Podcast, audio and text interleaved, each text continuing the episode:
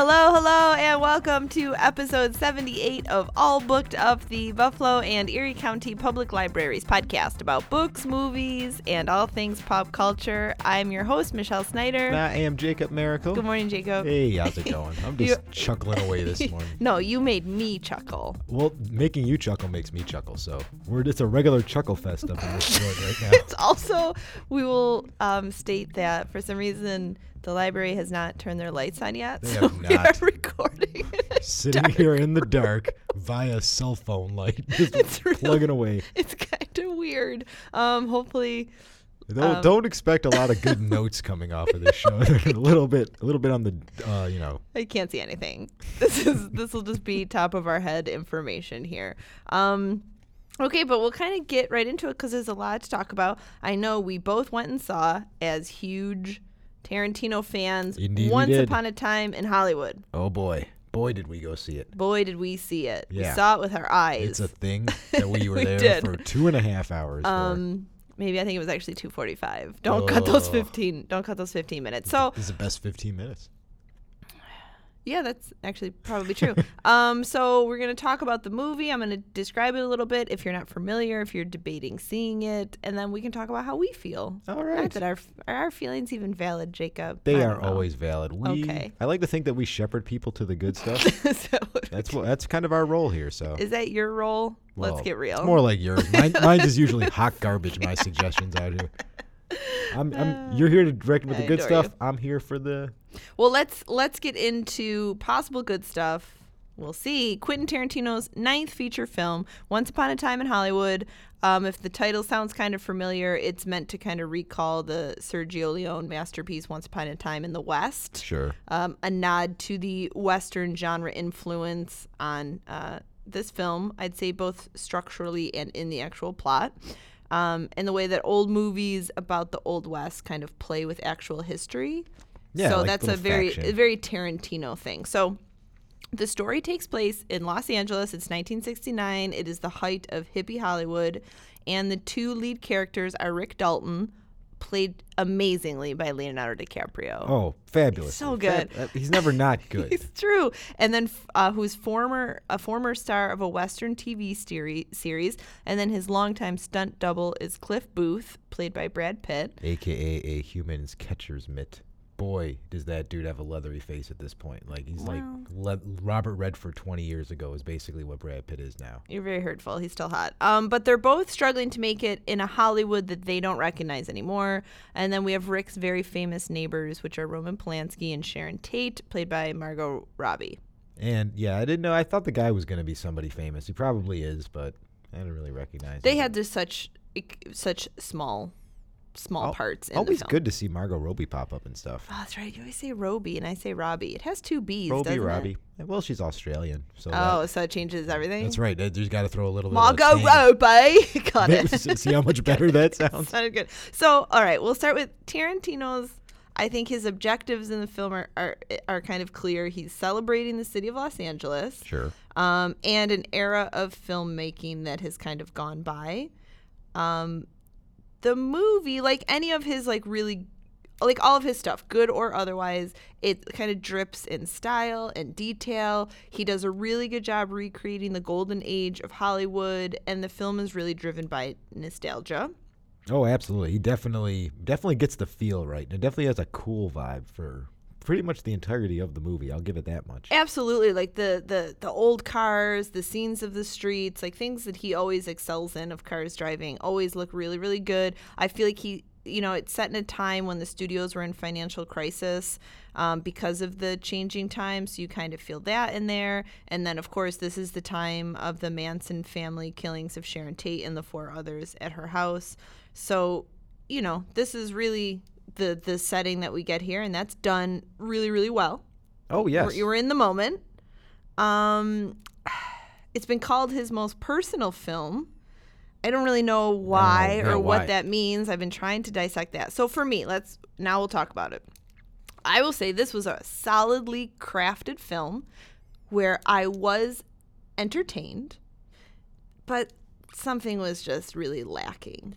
For me. Yeah, I feel the same way. Like I whole time I'm watching it, I'm like, I am enjoying this movie. I suppose this movie is extremely well acted, but I don't understand why Tarantino decided to make this movie. And a whole plot of the movie didn't need to really be in there. They could have just made the same movie without it. It would have been. Would it have been was fine. just lacking like the crackling dialogue of like all of his earlier films. Like I was thinking definitely of like Inglourious Basterds a lot of a scene where Christoph Waltz is sitting at a table and it's just dialogue for so long with nothing happening and you're really just like riveted to it. right. And I there wasn't there wasn't really a lot of that. I mean there was The closest we got was with uh, DiCaprio and that little girl while he's on the set of the uh, one of the TV shows that he's doing. I Yeah. felt like that was about as close to a wa- to a talkie kind of thing they got, but not really. It's like he did the opposite, where when Brad and Leo's character were together driving, instead of the kind of snappy back and forth, I think he was showing like they're so comfortable with each other, they didn't really need to talk a lot. Oh, sure. But then I was kind of missing it. As a guy, I can tell you that is realistic. Guys do not talk when they're in the car. It's like sports. Yeah. How's your day? Good. All right. Let's let's get there. Everything about you is weird. Um, so what I felt in this film is that Tarantino probably loved it because it had all of his favorite things. Like he created fake movies with fake movie posters, Which were and- pretty great. Yeah, and fake dialogue. There was a lot of clips of fake movies and fake TV shows, which is fun. But I'm like, you're. It doesn't really progress the film in any way. No, but I actually that's one of the things I did really enjoy about this movie. Like I did like all the little clips. I felt like it increased the vibe. I just liked how, you know, kind of crumbly they were acted, but also good acted at the same time. It's a weird it's a yeah, weird Leo type- still nailed it. That scene where he's having like a breakdown about his performance is so good. Oh, Leonardo Oh, yeah. DiCaprio is so good. Like he had like the mild stutter when he's not like but in front of the ca- on the Yes. camera, and then he, when he was in front of it, he didn't have it at all. It was like a nice little character choice for him to do that. Yeah, and that scene where Cliff Booth has to fix the antenna and the way that he like parkours up the wall, where you're like, I loved that scene because he was like stuntman. Um, so what's our problem with it? it's Why don't we love it? Like I have seen Tarantino's films. They're definitely movies you can watch over and over. Like I've seen Kill Bill, Pulp Fiction, so many times. And I could see this one being better, like the more times you watch it. it Maybe definitely has because for vibe. me, I was like, I don't really see myself revisiting. Well, I, you know what? It's like I gotta say, it's probably the Sharon Tate stuff. I don't understand why that's in this movie. It doesn't need to be Well, there. You could be, I mean- you could have no name uh, director, no name actress, same vibe. You just don't have to move it into like. Fic, um, But that was such a big stuff. deal at that time period. Like I think because they're showing how Hollywood's changing and like it's always felt that after the Tate murder, like everything about Hollywood changed. Like everything felt different. It was the end of the 60s. It was the end of the hippie movement and things got really serious. But I I mean, the thing with that movie was I felt like, oh, if I saw the tra- I could have watched the trailer and then sat down for the last half hour of movie and probably Yeah. gotten similar thing out of it. You would have been perfectly fine. You, you just do like the first scene with them driving. You cut to after they come back, and then Yeah, the which we don't want to get to the ending, like no spoilers. But Oh, it's oh, we're very, def- it's very yeah. Quentin. Um, and there's just, some good that was stuff. a crowd pleaser ending. Let me tell you that. It was that a crowd. was, It was a crowd pleaser ending. Um, Lena Dunham pops up in this film, so that Does she really? that personally offended me. I Who's can't. Lena Dunham in that movie? She's on um at the ranch. She was the one in the white dress that was kind of like one of the leaders. Was that really her? Yeah, I Oh. don't like her. That shows you how much charisma she has. I didn't even recognize her in the entire time. Um. So yeah. So for me, this was like a three and a half out of five star. Yeah, I'd say that's. I really that's good. wanted a little more than that. It's extremely well acted by all the leads, so That's- no, that's ar- no sure. arguments there. But just the overall movie, you're just kind of like sitting there at big, especially in the beginning, just kind of like on the verge of being bored, and then just be like, "Will something happen?" This, this was a Tarantino movie, and, And somebody's supposed to get violent at some point. And this might not be everyone's feelings because I've read things like this is people's favorite Tarantino film and this and that. So I, I would say for everyone, it's worth checking out. Um, either you will love it or you might be like us. I don't think there's anything that you'll hate. Yeah, this isn't like it. this isn't like the hateful eight where you're gonna like walk out of there and be like, "I hated so much about that movie that I don't even understand why I had to watch it." But, yeah. But know, it's also not Pulp Fiction where you're like, yeah. There's not you're not gonna be I was stuff. glued to the. Yes, exactly. So you know, it's a solid three to five. Get out there and check it out, everybody. Jacob says it, you know we're gonna do it. course. Um, but that film kind of made us think about other films that are either about old Hollywood or just Hollywood in general. They love making movies. There's nothing Hollywood About likes movies. better than making movies about Hollywood. It's Yeah, it's- the easiest way to get an Oscar nomination. It's true, but there is some really good stuff out there, so we thought we would talk about that today. Um, so I'm gonna start off with the best and most classic Hollywood film of all time. How much will it be? I warn you, don't give me a fancy price just because I'm rich. Lady, you got the wrong man. I, I had some trouble with my car, flat tire. I pulled into your garage until I could get a spare. I thought this was an empty house. It is not. Get out. I'm sorry. I'm sorry you lost your friend. And I don't think red is the right color. Wait a minute, haven't I seen you before? I know your face. Get out, or shall I call my servant? You're Norma Desmond. Used to be in silent pictures, used to be big. I am big. It's the pictures that got small. So 1950s Sunset Boulevard, directed by Billy Wilder. oh man, there's a movie I haven't seen in forever, but man, what a good movie that it's is. it sticks with you, I'd say, forever. So, um, for any that don't know, it is an aging silent film queen, Norma Desmond, who you heard in the clip, played spectacularly by Gloria Swanson, and she refuses to accept that her stardom has ended. So she hires a young screenwriter, played by William Holden, to help set up her movie comeback. Um, the screenwriter believes that he can kind of manipulate her, but he soon finds out that he is wrong. Um, and just kind of his ambivalence about the relationship and her unwillingness to let go leads to a situation of violence and madness and death. Um, I mean, what a like just that lead performance. Just talk about going for it. Yeah. Like, just all the way in on just the over the top voice and over the top but persona, but it's but it's so good. Yeah, it hits you. And I mean, Hollywood history at that time was only a few decades old, but he Wilder really steeps um, the film in it, like shooting the hills and the backlots and the homes of the movie business.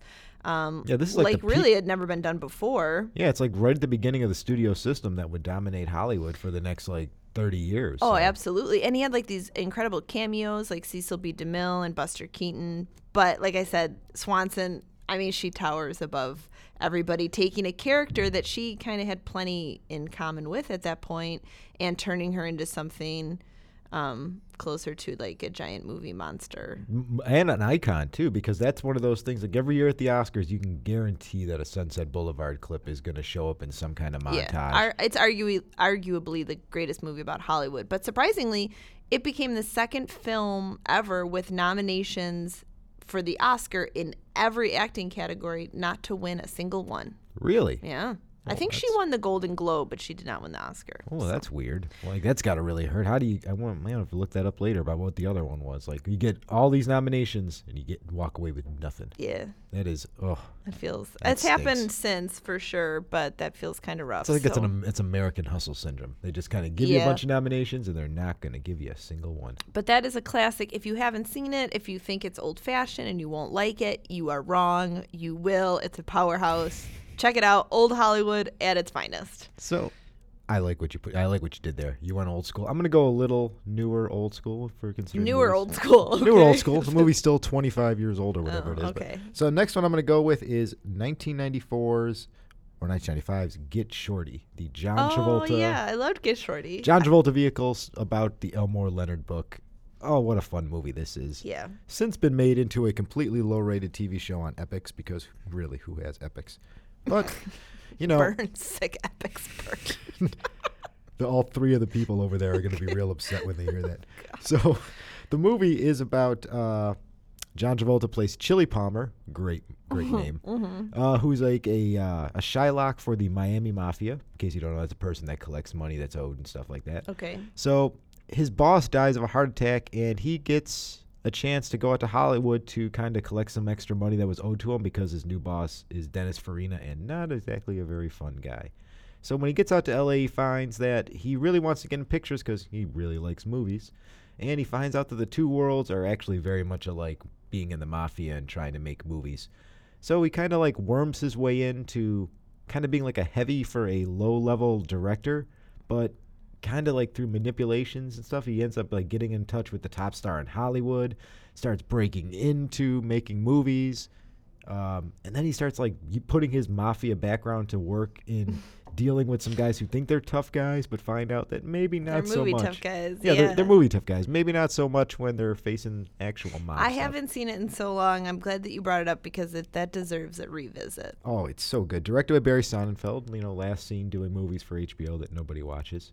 You're just I'm you're a- harsh today. I don't know. I was gonna say something nice about Gene Hackman, but you ruined the mood. Gene Hackman's also in this movie.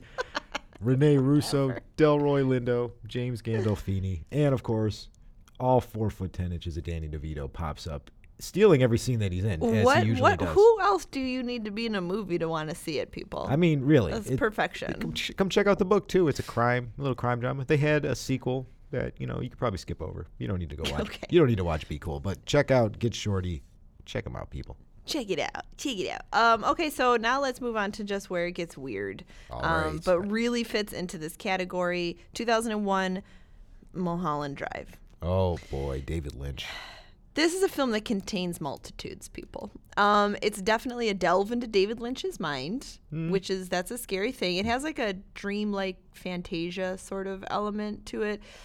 It's a deceptively moving story of romance and broken hearts, and all in all, it's just kind of terrifying because you're like, I don't, I don't know what's happening. I would expect no less from a David Lynch movie. Absolutely. So, okay, there's a dark haired woman, um, and she is left amnesiac after. Is that how you say it? Like, is that, Amnesiac, is that yeah. how you describe it? You're left amnesiac. Yeah, sure. Thanks, Jacob. I don't really know the other way to say it. Like you, you just got some amnesia. Like I don't. That's really what I'm know. thinking. I don't know either. Anyway, after a car crash. So she wanders the streets of LA in a daze before taking refuge in an apartment. And there she is discovered by Betty, who is played by Naomi Watts. Really good performance. Who is a wholesome Midwestern blonde who's come to the City of Angels seeking fame as an actress. And then together, the two attempt to solve the mystery of Rita's true identity because, you know, she doesn't remember who she is. Of course not. So the story is set in a dreamlike Los Angeles. Like That's it's very it's- clean and there's never traffic. So there, you know, you're kind of like, what gives with it? It's a twisty neo noir with a very unconventional structure.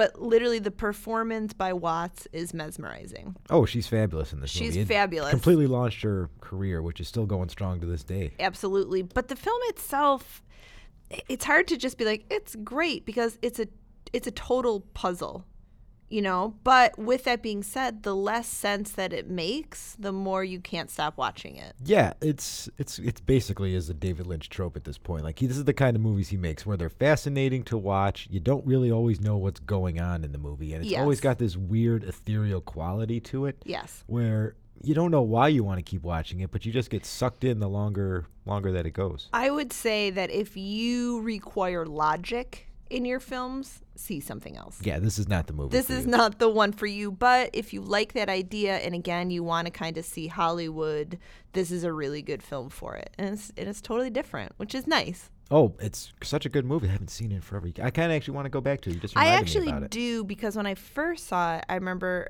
I kind of I liked it, but the ending, I was like, "What?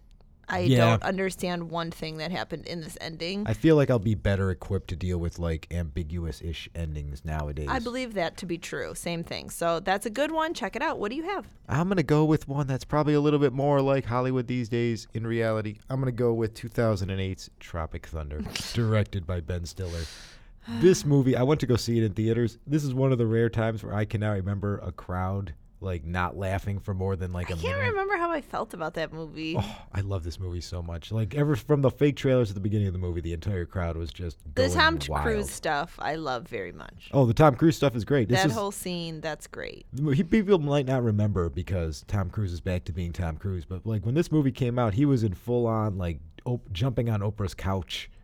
Tom Cruise has gone crazy. His career is over, and then he makes this movie, and everybody's like, you know what? Get back in here, Yeah, Tom. come here, Come you. here. We- can't stay mad at you. Um, but yeah, this movie is the story of a Tug Speedman. Great name. uh, who Ben Stiller is playing, who's like a on the verge of being washed up action star. So to try to resurrect his career, he decides he's going to try to be a star in a Vietnam War epic with the best actor in Hollywood, Kurt Lazarus, played by Robert Downey Jr. Who again was also coming off of Iron Man the same year, so he was right on the right jumping off. Yeah. Um, and it's just about how these crazy Hollywood characters, their egos, whether it's drugs or just being psychos in their own heads, uh, how they're dealing with stuff, and then they end up dealing trying to make a movie where they think they're making a fake war movie, but it turns out that they are actually in the jungle with actual drug Silly runners. stuff. Silly Yeah. stuff. So so good. But some of the behind the scenes, like the Hollywood esque stuff of like managers talking to studio heads, like I love that stuff. Yeah, the the Tom Cruise character, which is the big highlight of, the, of this movie, he's like based on a real Hollywood executive whose name I'm not going to mention because he will have us disappeared within seconds. Um, but he is one of the biggest biggest producers in Hollywood, but also known as being one of the biggest jerks and psychos. Who apparently was not a big fan of this movie when it came out. sure. But you know, what's he gonna do? But if you just want to go and just have a crazy time watching a movie, That's watch some ridiculousness. Wonder how can a guy, a white guy, play in blackface for an entire movie and still get nominated for an Academy Award? And would have won had it not been for Heath Ledger. Like, yeah, that's, something to consider. Like, it is fascinating how they managed that. I almost have to rewatch it to remember how that that ended up being okay. Oh, basically by having a character in there point out how ridiculous and racist it is the, The entire, entire time, time, that yeah. they're doing it. But but that's you know oh s- it's like smart stuff like that. Ben Stiller I feel is like an underrated director. We talked to him Yeah. with Escape from Dannemora. Like he can do drama. This is one of his examples of comedy. Direct more stuff, Ben. We, we miss you out there, man. Jacob asked for it, give him what he wants. Um, okay, I'm gonna move to 2014's Maps to the Stars. Um, that one I have not seen. Yeah, well, I talk about it, and then you can decide. It it's our girl Julianne Moore, who we love talking about lately. Okay. But so she is playing troubled Hollywood actress Havana, and she is considering a career boosting return by playing her own mother, who was also a legendary film star. Oh, Um, and then her analyst, um, he has a son, Benji, and he's a spoiled multimillionaire child star who recently returned to public life following a spell in rehab. He kind of plays a role in it. And then when Havana hires unknown Agatha, who's played by that Mia that nailed her it. name? Thanks. Um, as her new assistant, it reveals kind of dangerous secrets that they'd all prefer to keep buried. So it's Hmm. kind of like this. So I'm gonna say that. So this is a David Cronenberg film. Oh boy. Um, it's a little woolly in the plotting. It's it's definitely more disposable than the best of Cronenberg, which is perhaps fitting since it's about like the superficiality of Hollywood. Maybe Oh. this was intentional. I don't know. Yeah. But it does manage to get into the heart of LA and the business that drives it. So the only thing is you're watching it and I can't tell if Cronenberg is being serious or not. That's not While good. he's it's not it- that's not great. Um and I'm not convinced that the film's themes and situations are deep enough or well articulated enough to be to deserve the brilliant acting that it does get. So it has really, really great um, performances, but there's definitely something missing. But that doesn't mean that it's bad. You're still very interested in it because you can't really decipher it. That kind of keeps you interested. So, you know, that one is if that sounds like something that you're into, check out Maps to the Stars. Gotta admit, you did pique my interest a little bit. See, there you go. I do like me some Cronenberg. All right, let's do a couple more and then a couple books. We're running out of time. All right, real quick, I'll just throw out uh, 1991's Barton Fink, the Coen Brothers classic with John Turturro and John Goodman. Yes. About a guy who gets hired to write a movie script based on wrestling. You know, so you know I was in. Right you were in. You were hooked. And in true Cron- um, Coen Brothers fashion, it stuff just starts going crazy as he starts to kind of lose his mind a little bit, or does he? As he's writing the script, trying to figure out ways to make it. This is just such a good. It defies description almost because you know Coen Brothers movies are always kind of weird when it's their own original plot to try to describe to people. Mm-hmm. You just need to kind of dive in because a lot of what they do is like the character quirks, character arcs. The performances are great. I mean, John Goodman is a powerhouse. Do I need to revisit it because I remember I didn't really like it. Well, here's the thing. It's an older Coen Brothers movie, so it's a little bit more on the crime Yeah. noir side. It's not as necessarily fun. So it's not like a Raising Arizona where it's good for multiple rewatches. Yeah. But I do feel like it's more of a film than that one. So if you're in more of a mood for I should check it out again. I might have caught it at the wrong time. It does happen a lot of the time, especially Yeah. with their movies. Like if you don't catch you don't catch them at the right time, you're like, this movie was terrible. I'm never gonna watch it again. Totally true. But yeah, go check it out, everybody. Barton Fink. See what it's like for the poor writers in Hollywood who are underpaid and definitely ran out of ideas a long time ago. Wow, this is this is Jacob on fire I'm, today. t- I'm telling you. just I'm just s- watch out. We're Don't staring down the barrel of four Avatar movies, people. don't give him a weird look on the streets today because he's gonna give it right back. I have a bunch more films, but I think I'll just do one more. Which one to pick? Well, you know what? I'm gonna bring this one up, even though people know it, just because I want to talk about it. Which is 2011's The Artist. Okay, the silent film, right? Yes. Okay. So there is, I feel, baggage that really follows a movie around after it wins a Best Picture Oscar against competition that was more beloved by the critical community. Sure. And I feel like that's really unfortunate because it can be like if a film takes the top prize and it isn't like the cinephile's choice for movie of the year, it's immediately like derided as the worst film. Sure. So I think the artist caught so much of that backlash. And I'm sorry, but it was adorable. And that's where I'm standing on it. I loved it. So, and like the idea, the black and white silent film that people were like, ew. I'm like, whatever. It was clever. Shut up about it. It's a I'm- good film. Don't be. Why are you giving me such I'm just look? look at me. I'm just like anything. picking up on your rage. So the the film takes place, like I said, it's a silent film. It's in black and white. It takes place in the 1920s. It has actor George Valentin, played by the Jean Dujardin, who's adorable. Oh, look at you nailing names today. Look at me. And he is like a bona fide idol with many adoring fans. And while working on his latest films, he finds himself falling in love with this uh, new actress named Peppy Miller. Great name. And what's more, it seems that Peppy feels the same way about him. But he's kind of reluctant to cheat on his wife with the beautiful young actress, which, you know, yeah, it's not that's, terrible. That's a Hollywood thing, all right. Um, Never, but the, the, the growing popularity of sound in movies further separates the potential lovers as George's career begins to fade while Peppy's star rises. So it has like a similar idea of Sunset Boulevard of people that just couldn't couldn't hack Hmm. it in the talkies.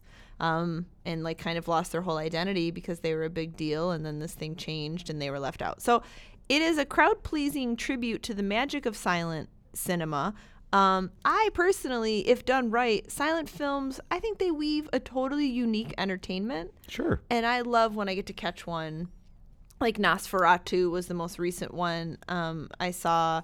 There's been like a few, some Buster Keatons where you're like, "Th- these are actually really um, entertaining. And like I said, the artist is clever. It's a joyous film. It has delightful performances and great visual style. So stop hating on it because it was popular. All right, if you insist. I If you- do. we'll, we'll try it. It's such, and you see so much Hollywood, and it's got a really cute dog in it. Hello, Oh, well, you, re- it- you require more than this. I, I, don't well, think when it comes to cute dogs, no. Cute dogs usually get me through. A lot of the stuff Yeah, in you're done then. You're good. Um, do you want to do another one, or should we hop into books? Nah, go ahead, and knock out a couple books. Okay, so here are some books. If you're just like, give me more of that old Hollywood. I want it. I it. need it. Um, there is a book called City of Nets. It is a portrait of Hollywood in the 1940s by Otto Friedrich. Um, it's like a masterful work of cultural history. He's really legendary, and he tells the story of Hollywood's heyday and then its decline in a really vivid, vivid narrative um, story. Kind of, it has like an all-star Yeah, cast. It has yeah. actors, writers, musicians, composers. There's labor leaders, journalists. Like he covers everything that's happening um, in the movie industry during this time, which is kind of between World War II and the uh, Korean War.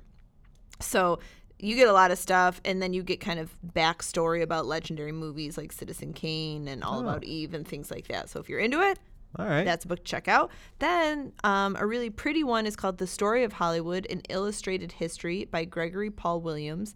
And that features over 800 images from the author's own collection. oh, Um, It's like a big coffee table book and traces the history of Hollywood from 1850 to the present. Um, it's uh, it's also like just a really good sort of quick reference guide because it has fascinating in-depth records of what you're looking at. So you get a lot of information from it.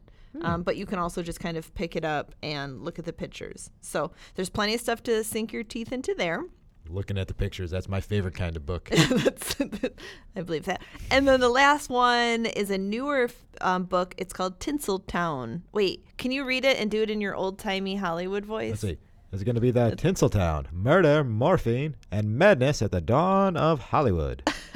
you like that one? So.